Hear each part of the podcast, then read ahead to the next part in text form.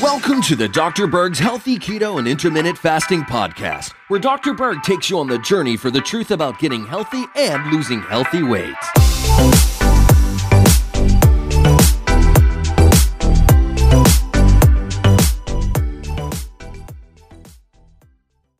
Someone had a recent question about sodium lauryl sulfate and wanted to know uh, what my thought was on that. So I wanted to create this short video.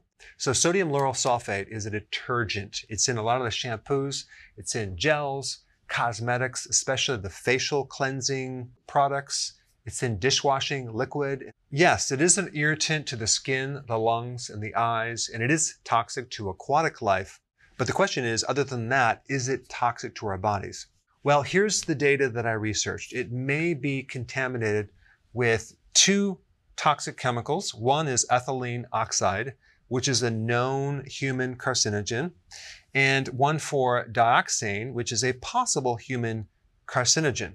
So basically, I would recommend getting the sulfate free shampoos, gels, and cosmetics. All right, I wanted to keep it short and sweet. Thanks for watching.